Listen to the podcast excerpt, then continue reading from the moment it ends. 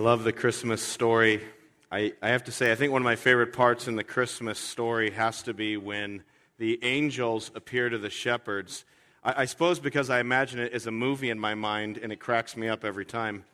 So I think about these regular working class guys just doing their shift out in the fields, keeping watch, and suddenly the angels appear, and uh, you know the first thing the angel says is, "Don't be afraid." Seems like whenever angels appear in the Bible, they're always telling people, don't be afraid. They must, I don't know what they look like, but it's probably not like fat little babies with wings because they're always saying, don't be afraid. But then all the angels appear, and that's even, even freakier, and they start singing, uh, you know, a great song. You know, just think of the majesty of the choir song we just heard, and it must have been like that, except, you know, up to 11 or something, just a lot louder and more powerful. And, and as they're singing to the shepherds, they're singing glory to God in the highest. And then that line, on earth, peace to men, on whom his favor rests. So, not just don't be afraid, but peace, singing God's peace. And I just want to think with you for a few moments about peace tonight. It's one of those words that we use sometimes. We say peace, but you know, it's such an elusive thing. It's something we celebrate this time of year. We celebrate peace. It's, uh, it's kind of a cultural association between Christmas, the holidays, and peace. You know, we have these kind of images of peace at this time of year. We think of a big snowy day. I don't know, kids, if you guys ever, uh, we, we, haven't had a, any snow yet this year, but you have a nice snowy day where it's really deep. Don't you love to go right outside right after it snows? and be the first person to make tracks in the snow. And you know how when you go outside on a snowy day, it's like it's, it's quiet, you know? It, it, and actually, I, I, guess there's something uh, physically about the properties of new fallen snow that's a sort of a limited time thing where it actually dampens sound. And so you go out there in the woods and you listen, it's like sound is being absorbed, and, and there's just peace, you know? Hopefully, tonight, this is a time of peace for you. I, I hope that your shopping is done. Uh, if not, uh, we'll pray for you. Um, I hope your cooking is done. Probably a little bit left. And all the wrapping and decorating is done. You know, it's, just, it's great to kind of come to a service like this or, or at some church someplace and just celebrate the peace of having kind of everything done. You know, ah, we can finally rest and be done with it. As you look at the biblical story, that theme of peace is there. It's not just a cultural association, it's right there in the story of Jesus. You know, Jesus, as we read at the very you know, beginning of our service in that responsive reading, uh, the prophet Isaiah in the Hebrew scriptures for, prophesies the Messiah and calls him the Prince of Peace. And Jesus was the Prince of Peace. Not only was he born in a stable, like uh, you know, a little baby being held in the manger. I mean, what's more peaceful than that? A, a sleeping baby. It's such a beautiful image the way the story starts. But his whole life, he taught peace. He taught us to love our enemies. Wow. love your enemies. I mean, it's like, really? Love my enemies? He said, if someone strikes you on one cheek, give them the other one. He said, pray for those who persecute you. If someone is after you, you're supposed to pray for them. Like, wow, this is not how the world functions. He, had a different way about him. He was the Prince of Peace. Even when he was about to go to the cross and, and he was being arrested, and one of his followers, Peter, yanked out a sword and took a swipe at one of the guys arresting Jesus and cut his ear off. You know, Jesus said, Stop it! Just put your sword away. You know? Don't you guys know if I wanted to, I could call down angels like this and just, you know, zap the whole place? But I didn't come for that. I didn't come to judge. He came for peace. He came for a different purpose and a different mission. So Jesus is the Prince of Peace, and we celebrate his peace here. But that raises a question so, what happened? Where did everything go wrong? I mean, Jesus came, the angel said, Peace on earth toward men. Uh, we, we celebrate peace, we want peace, and yet we look at the world today, and outside of kind of the bubble of the Christmas Eve service, we realize the world is not a place full of peace. There is war, there is conflict. Uh, North Korea versus South Korea, Northern Sudan versus Southern Sudan, uh, Syrians all against one another. And, and, you know, you can change the names of the countries, they change from century to century. The people groups change, the things they're fighting over change. But this is a world that, ever since the time of Christ, has still continued to be filled with conflict and, and, and uh, you know, you say, where's the peace? Where is world peace? If it came from heaven, it didn't seem to stick very well. Um, we think about our own country, and, and our hearts uh, continue to grieve for the people of Connecticut tonight. We continue to think of them and, and just, you know, think of those families who have presents under the tree with tags for kids who won't open presents. It just those little moments like that. Um, I don't know what to do with that. It's just, it's too big. It's too hard to kind of get my mind around that kind of evil and, and pain. And that's still going on in the world today. We don't even have to look that far, though. We don't have to look at the headlines. We can just look at our own families, our own relationships. You know, I, I don't know how it is in schools today. Maybe all the schools have changed, kids, but when I was in school, there was all these different groups, and they didn't really like each other. You know, there were the, the jocks and the, the cool kids, and, and, and there were the, uh, you know, the, the, the rich kids with the nice clothes, and I actually was never a part of any of those groups. I was the ones who was trying to avoid those groups. But, but you know, different groups bickering with each other, at each other. It happens in the workplace. We don't seem to grow up. There's office politics, there's gossip, there's maneuvering and positioning, there's conflict. Some of us tomorrow will have multiple Christmases. We'll go to one person's house for Christmas in the family, then we got to go to another person's house. You know, that just stinks, doesn't it? No one plans that. No one sets out in life saying, I'm going to end up in that place, but just it's the world in which we live. There's a lack of peace. Even in our own hearts, as we look inside of ourselves, you know, you, you want to feel good, but sometimes at a time like this, it's painful. I know many people at Christmas, what they feel is loneliness, they feel grief, the first Christmas or second Christmas without somebody. It's, it's a, uh, a feeling of anxiety over finances, anxiety over things in our lives. And you'd think Christmas is a time supposed to make us feel better, but instead, sometimes, ironically, it's the very holidays themselves that kind of stir up the anxiety and the pain. And so you just wonder where, where is the peace that Christ promised if he's the Prince of Peace? Maybe he really didn't bring peace. Maybe Jesus is more like a, I don't know, symbol or something.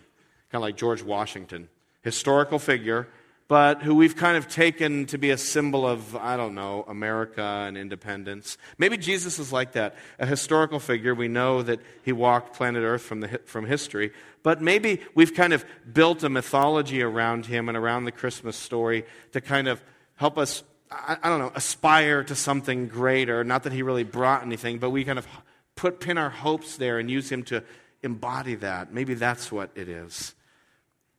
I just want to encourage you tonight and let you know that Jesus really did come to bring peace, that he really did bring peace, that it's still here, and that it actually is growing in the world today. But you've got to know where to look for it. And so I just want to look really quickly to understand the peace that Christ bring, that, that he brought. I want to think about the, the peace that Jesus brought into this world and to realize it is fundamentally a peace between us and God. And so I want to look at just one verse with you. It's in 2 Corinthians chapter 5. If you're um, kids here, you'll look in the pew rack in front of you, you'll see a black Bible. Take that Bible out. And I just want to show you one verse, and then we'll sing a few more hymns, a few more carols. Look at page 1145, 1145. I just want to show you this one verse that kind of explains the peace that Jesus brought. What kind of peace was it? If peace really did come from heaven to earth that day in Christ, the Messiah, what kind of peace was it? And what we see here is it was a peace between us and God. Look at 2 Corinthians 5, verse 19. All right, and it says that God, here we go, God was reconciling the world to himself in Christ, not counting men's sins against them. So when Jesus came, there was a peace treaty being made. There was peace being made, but it was not between people and people, it was between God, the Creator, and us, His creation. Uh, you know, it says there that in Christ God was reconciling. You know, what does reconcile mean? It means two people who are at enmity, two people who are at odds, two people who are in a fight, who won't talk to each other, and they're brought back together and reconciled, and all the old differences are put aside. And that's what God was doing in Jesus. He was coming into this world to reconnect us to Him, to reconcile the Creator with the creation, us with our Maker. And you say, "Well, I, I didn't know. I didn't know there was a problem. I, uh, I didn't know that. You know, I had a problem with God. I, I guess there is. Well, what's the problem? Why is why is there a space or a distance between us and God? And you see it right there in the verse. He was not counting men's sins against them. There's this biblical idea, it's the idea of sin. And you say, what's sin? You know, it's sin is, is us not living the way God made us to be. You know, God made you. God created you, and He created you for a purpose.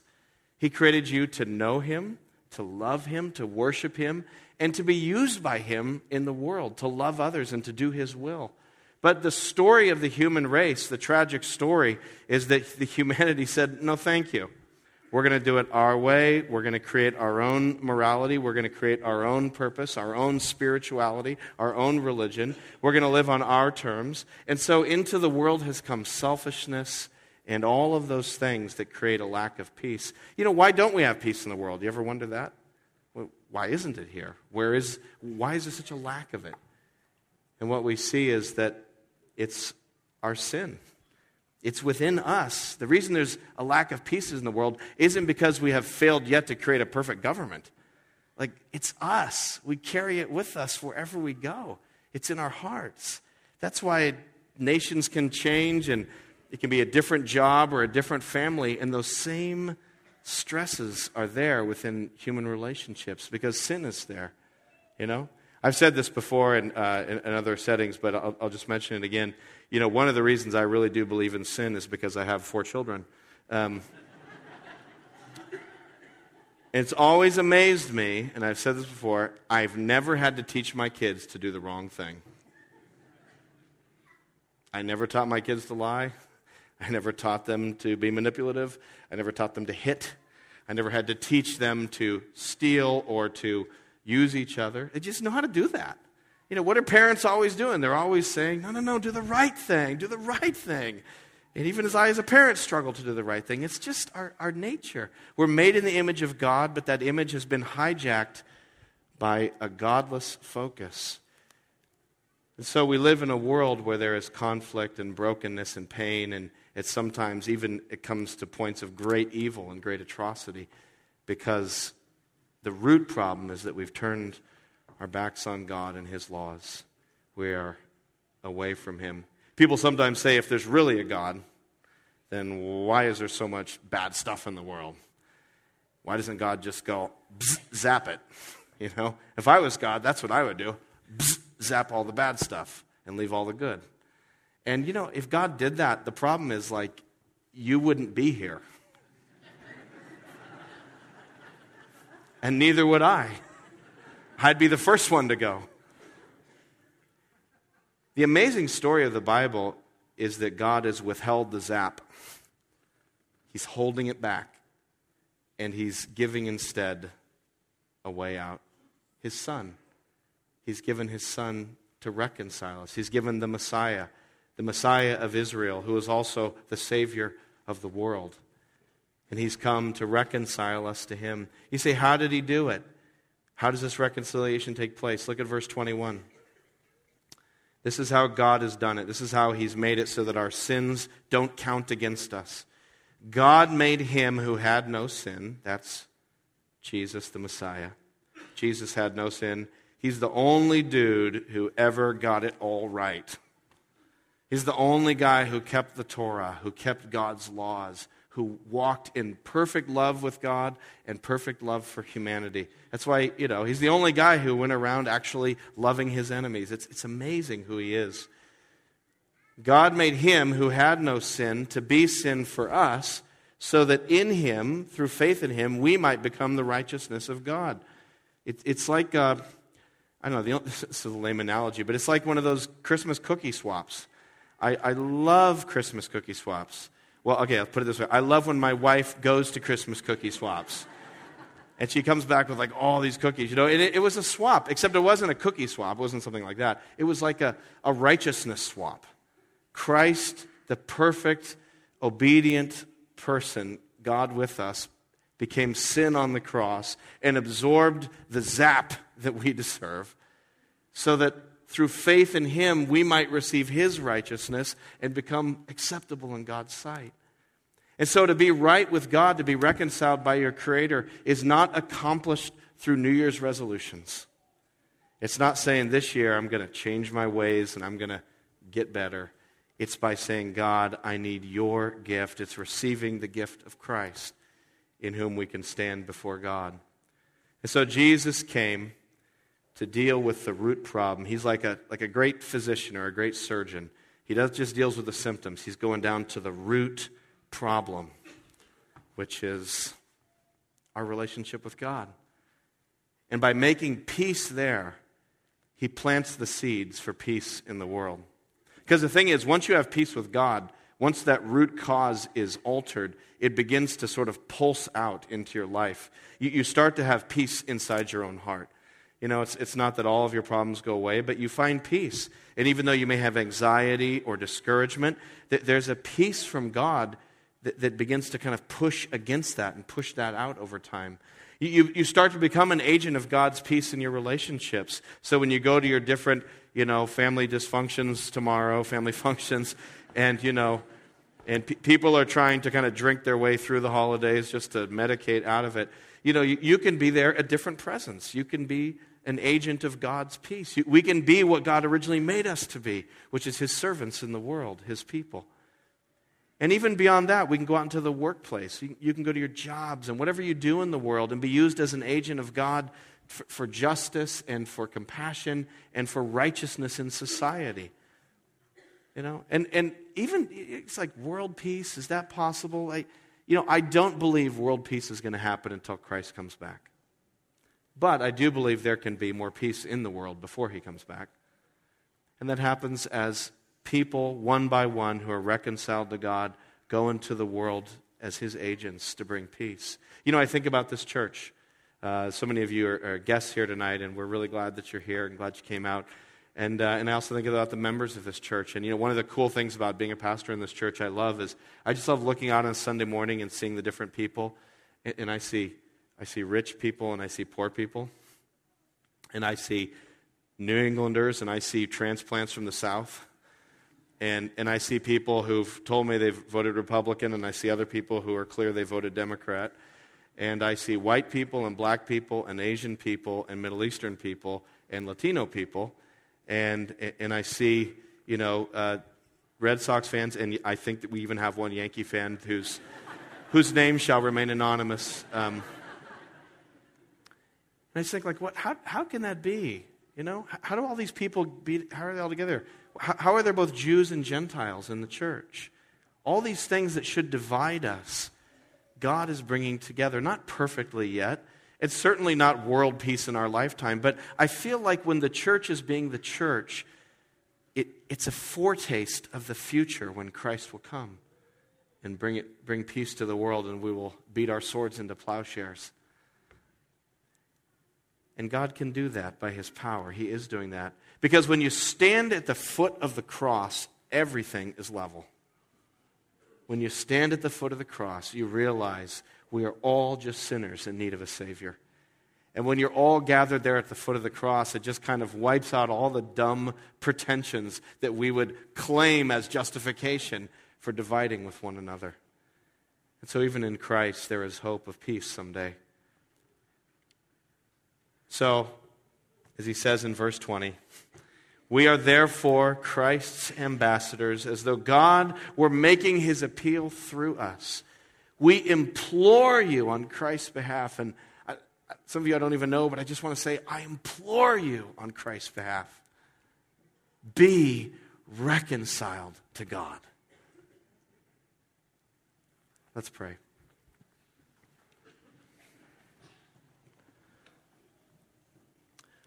Oh God, I thank you that you love us so much. You love us so much that you even sent your own Son to come and bear the, the judgment, the zap that we deserve, so that we could be forgiven. Thank you, God, that our slates, no matter how dirty, no matter what our rap sheet is, no matter what our prison record might be, no matter what our driving history might be, no matter who we are, Lord, there can be forgiveness through Christ. Thank you for Jesus. And Lord, I pray that you would help us to be reconciled to you, and that as we're reconciled to you, that your reconciling power might begin to move out through us, individually and collectively, into the world. Oh God, we don't understand everything in the world today, but we thank you that Jesus is here. And Lord, we pray for his peace to continue to grow in the quiet way it does as people, one by one, are drawn back to him. And we pray this in Christ's name. Amen.